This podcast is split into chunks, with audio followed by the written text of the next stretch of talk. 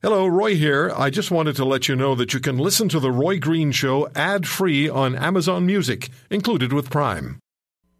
You listen to Green, Green. you might turn red. red. This is The Roy Green Show on the Corus Radio Network.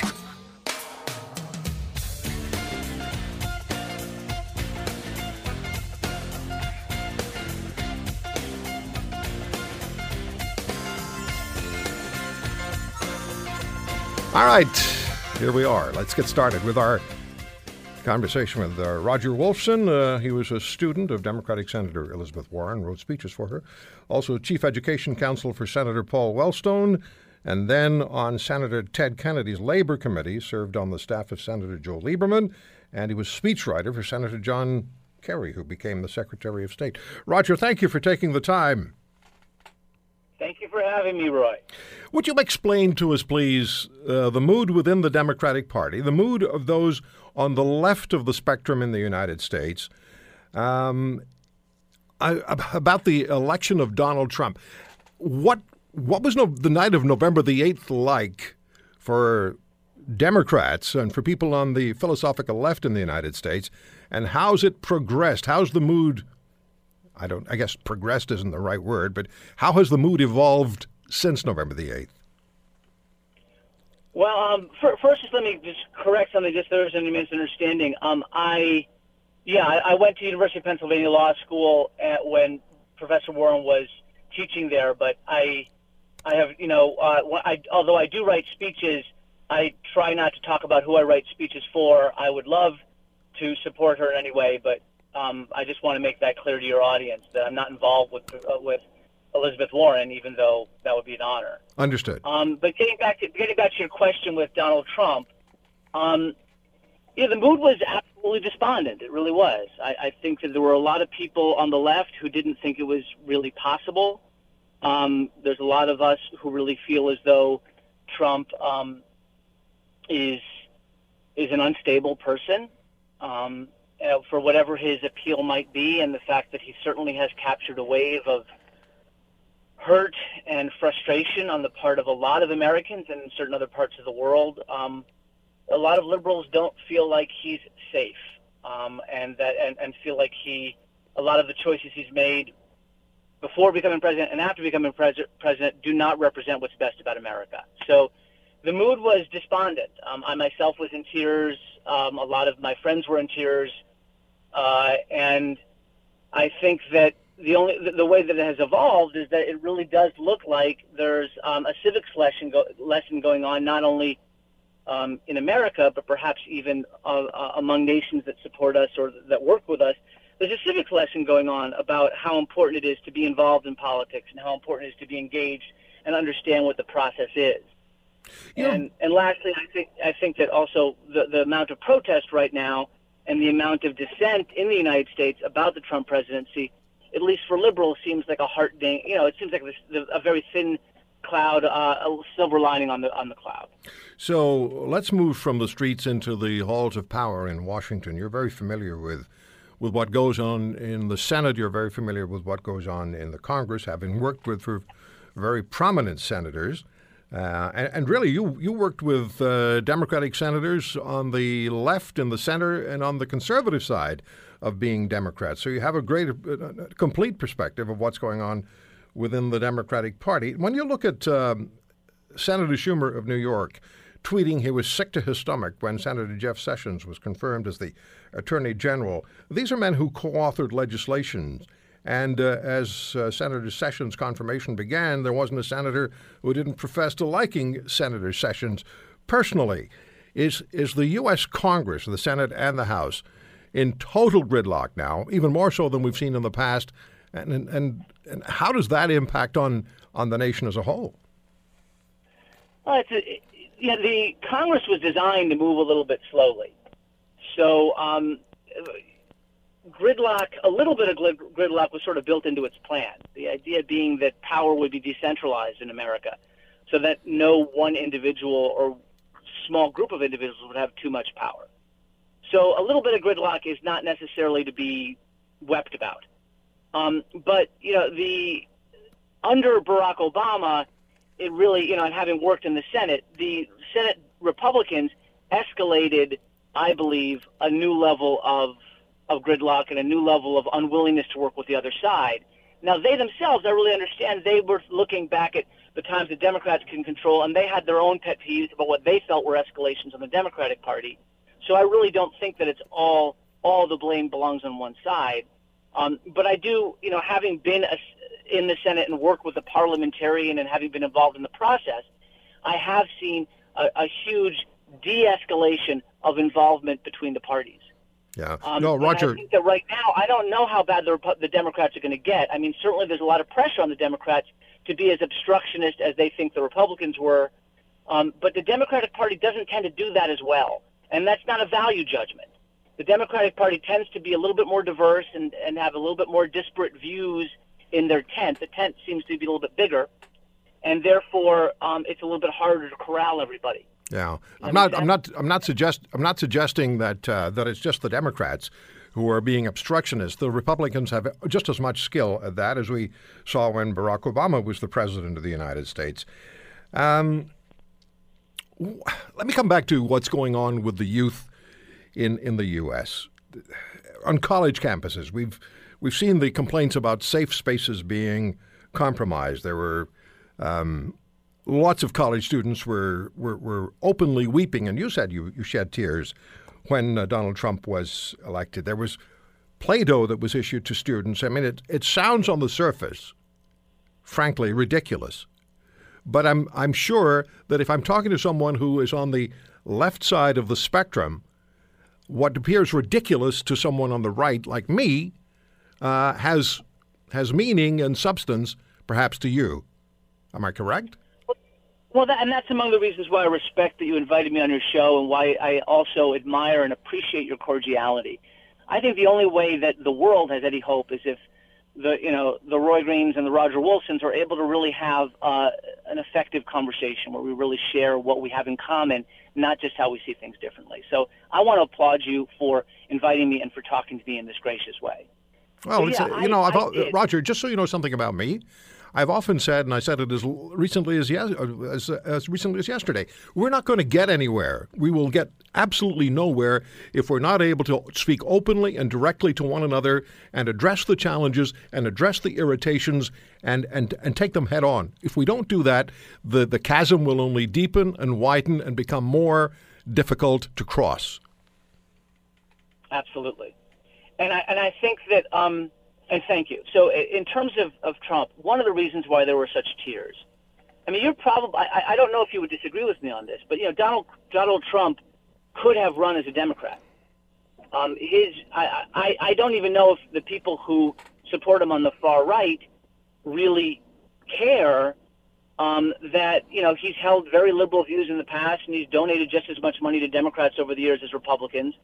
Um, I think they're they're glad they appear to be very glad that he's on their side now, and he certainly seems to be staying steadily on the far right. And so I, you know, I'm I understand. I understand the excitement on the far right. They've got a real a radical type of a candidate, and radical not in a not in a political sense, but radical in this is a very innovative character, very um, charismatic character, a very unusual and polarizing figure, and that can be kind of exciting.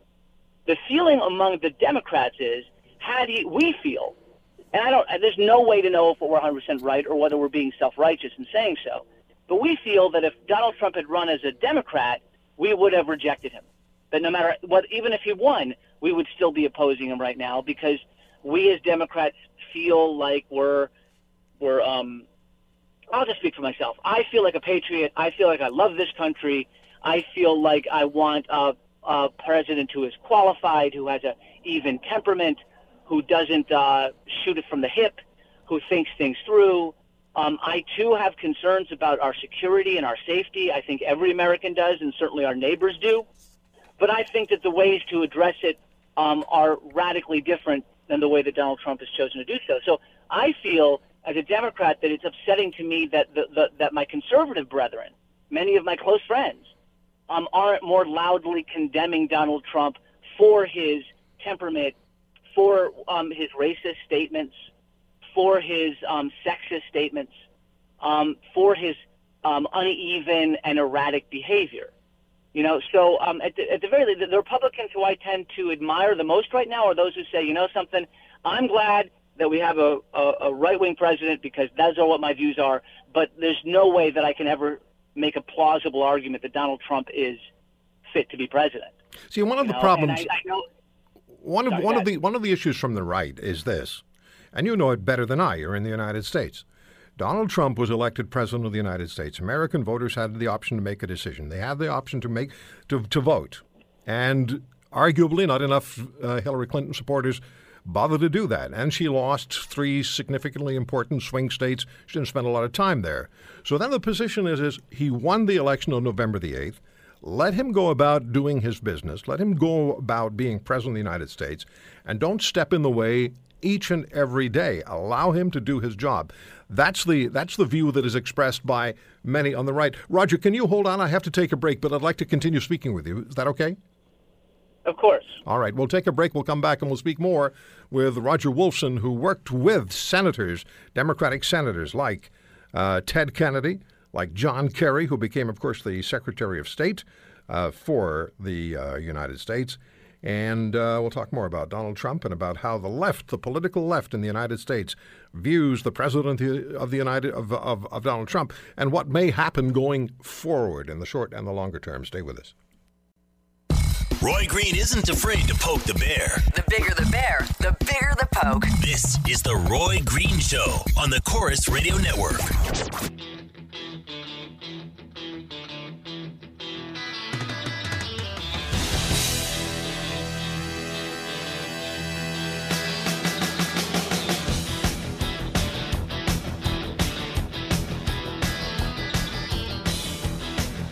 You know that our Prime Minister Justin Trudeau is going to be going to Washington on Monday for a face to face with American President Donald Trump. And how's that going to turn out? We'll be asking you to share your thoughts and your views a little later on the show about that. And we'll have more conversation about it on uh, tomorrow's show. Lots coming up tomorrow, by the way, the opioid crisis. I'm going to be speaking with two of the leading physicians in this country on opioid issues. One is very, very strongly convinced um, that the whole issue of opioids has to be um, addressed in such a way that they're less available. Most doctors feel that way. Uh, the other physician shares similar views but has concerns about patients who are using opioids now and very successfully and without any trouble. And there are many people like that, people who deal with extraordinary chronic pain issues and have uh, opioid prescriptions and use their opioids and don't have any problems. They get through their lives quite effectively. They just don't have to deal with the massive amounts of pain. So we'll have that issue and we'll take calls from people who use opioids. We'll do that tomorrow. Roger Wolfson is with me at roger.wolfson on Twitter, at roger.wolfson, W O L F S O N. He has worked with um, senators, uh, Democratic senators in the United States, Ted Kennedy and uh, uh, John Kerry among them, and uh, is a writer and consulting producer for USA Network's Fa- Fairly Legal, and has written for NBC's Law and Order SVU, as well as Saving Grace and The Closer on uh, TNT. And we're talking about life on the left in the United States now with the presence of Donald Trump in the White House. Roger, we were you and I were just talking off the air. And and I said to you that from my perspective, I look at the United States now, and it's becoming, if it hasn't already become, a dysfunctional society, and that worries me tremendously because I've been a huge fan of the United States and what the United States has done for the world for for a long period of time. And you said something to me about why this is going on. Please share that with my listeners. Absolutely. And by the way, I, I gave you my improper Twitter account. It's Roger underscore Wolfson. So forgive me for that. No, no. that- And I and I want to thank you for being a fan of of, of America. Um, I too am a fan of America and a and a deep fan of of, of Canada. Um, and my best friend actually lives in Montreal. His name is Munir Bashir. Um, and I and I you know I I think that America at its best is a melting pot um, with tremendous moral leadership and tremendous a tremendous sense of freedom. And I think that that's how we who we are at our best. Um, at our worst, I think that we are a bunch of like a, like a, a huge, overly large, neurotic family with deep held resentments and frustrations that aren't very often expressed in a healthy way. Um, so my feeling is that you know, the, the reason that w- that we ended up with Donald Trump as president is a mixture of things. Um, on the negative side of, of, of the mixture is I think that a, a lot of Americans who haven't totally come to terms with or made peace with their own latent racism. And I'm not calling all Americans racist, and I'm not saying that everybody um, is bad or that this is the entire motivation. But I do think that the election and the the relatively successful presidency of of somebody who's of African American who's African American um, kind of triggered um, some really deep seated frustrations. And I'm not entirely sure whether Barack Obama or whether Hillary Clinton necessarily spoke to those frustrations in a way to solve them or soothe them or address them.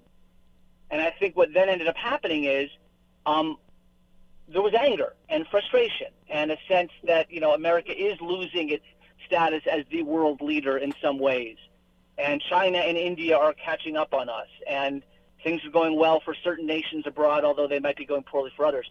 And the end result is that people needed to vent their frustrations. They needed to feel like there was an outside the box miraculous solution. And Donald Trump, to a lot of people, felt like that, like maybe he's that guy. Now, Roger, um, what, what, what, I yeah. said to you off the air was, but it took a tremendous number of white Americans to vote for Barack Obama, to assure him the presidency in 2008, and to continue with his presidency in 2012. Absolutely, and I think that that's just an example of uh, of a culture that, that a culture is very similar to a person. You know, um, you and I right now are speaking cordially and respectfully, and uh, hopefully, I, I, can certainly say on my side with admiration um, for you. Thank you. Well, but I, but it, it, it's entirely possible that if we met under different circumstances, the exact same two people, if we, if our temperatures were up and it was right before election day and we both felt very strongly and we were in the same country, and that you and I could have a terrible interaction. And I think that that's part of what a what a country's like. Sometimes America responds to what I would consider to be its better angels, and decides, you know, let's put somebody in the White House um, who who um, is of a you know from a culture, meaning the African American community that has been historically in America treated poorly. Let's do that and feel good about it. And then it's possible the next day or a week later or four years later, I might feel totally differently. I might be in an angry place, or I might be, um, and I, I don't want to attribute a vote for Trump as purely an angry vote. So for some people, it was a hopeful vote. Um, but they get to feel differently about things, you know, and that is part of a, that's also part of the melting pot. But when you look at uh, the, what the Democrats offered the American voter uh, as an alternative to Donald Trump, Hillary Clinton, she was not admired, isn't liked. Uh, there was very little believability. Uh, there was just no great appetite for Hillary Clinton. And so I'm going to suggest to you that there are many Americans, not just, um, uh, not just white Americans, who looked at the Clintons, understand the legacy, heard about the uh, Clinton Foundation and the concerns that exist there, and decided that they could not vote for Hillary Clinton. Now, had Bernie Sanders been the Democratic presidential candidate, I have a sense that this may have turned out very differently because those swing states, they may still have gone for Donald Trump, but there would have been a greater chance that they might have gone for Bernie Sanders. So the so the Democrats didn't offer the Democrats didn't offer the Republican voter or the American voter a really significantly uh, positive improvement uh, in, in, choice for who would sit in the in the Oval Office. I, I I think that's a very good point. Um, I don't agree with all of it, um, simply because I, I, I do want to look at the numbers. Hillary Clinton did win almost 3 million votes more than Trump, so more Americans wanted her to be president and voted for that. And I also look at the letter that James Comey sent 11 days before the election that, that really cost Hillary Clinton the election. If that letter hadn't gone out, she would have been president. I wonder about um, that. I, I wonder about that. And, and Roger, when you look at those 3 million extra votes, those were in essentially in, uh, in, in states where they have a significantly large population mass, and the majority of the population are Democrat supporters. California, New York, being two of the examples. I think there's a third one. Was it Oregon or, or state of Washington? I can't remember which one. I'm, I'm not sure, but you know, we also can't really do that. I mean, we're either in America or we're not. You know, I mean, you could say, well, you know, in, in certain states like Texas or in all the red states, there was a disproportionate number of people who voted for Donald Trump. You know, that's that's what happened. But if know, those so if those I- I three don't- million if those three million extra votes are located in let's say California, New York, and one other, that in a way negates the argument of the of the majority vote. Our prime minister in Canada, uh, Justin Trudeau, was uh, they, there were more Canadians who voted against him than voted for him, but he still is the prime minister. and you know that's part of the that's part of your system, um, and the electoral college is part of ours. Right. I personally think that you know I- I don't entirely agree with it, but I, I don't think that you can pick and choose your voters. Um, I don't think you can even say that it's three million more voters were necessarily in California. You could say that California is just going to vote the way California did, and that those three million votes came from the red states. You know, I mean, it's it's really it, to me that does that math doesn't really add up. But I want I want to just get to your inherent point, which is I do agree with you that I that Hillary Clinton was it was not an ideal candidate, but she was certainly a more qualified candidate than Donald Trump. She certainly had more relevant experience. She certainly had more demonstrated familiarity with the issues.